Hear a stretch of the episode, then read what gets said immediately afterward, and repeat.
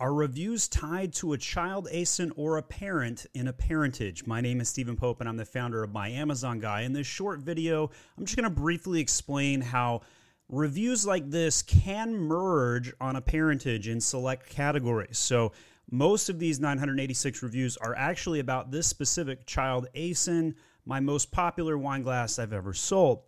Um, but I have six or seven other new glasses that I just launched, and I parented them to my most popular to help them get off the ground for review parentage strategy purposes. But if this parentage were ever to be rebroken, those reviews are not stored on the parent or the parentage. They're actually stored on the child. So if this particular SKU right here were reparented with any other child ASINs, it would take its reviews with it and recombobulate with other wine glasses accordingly. So, reviews are stored at the child level, and in select categories, they can merge for customer perception purposes into a giant nice star number up at the top.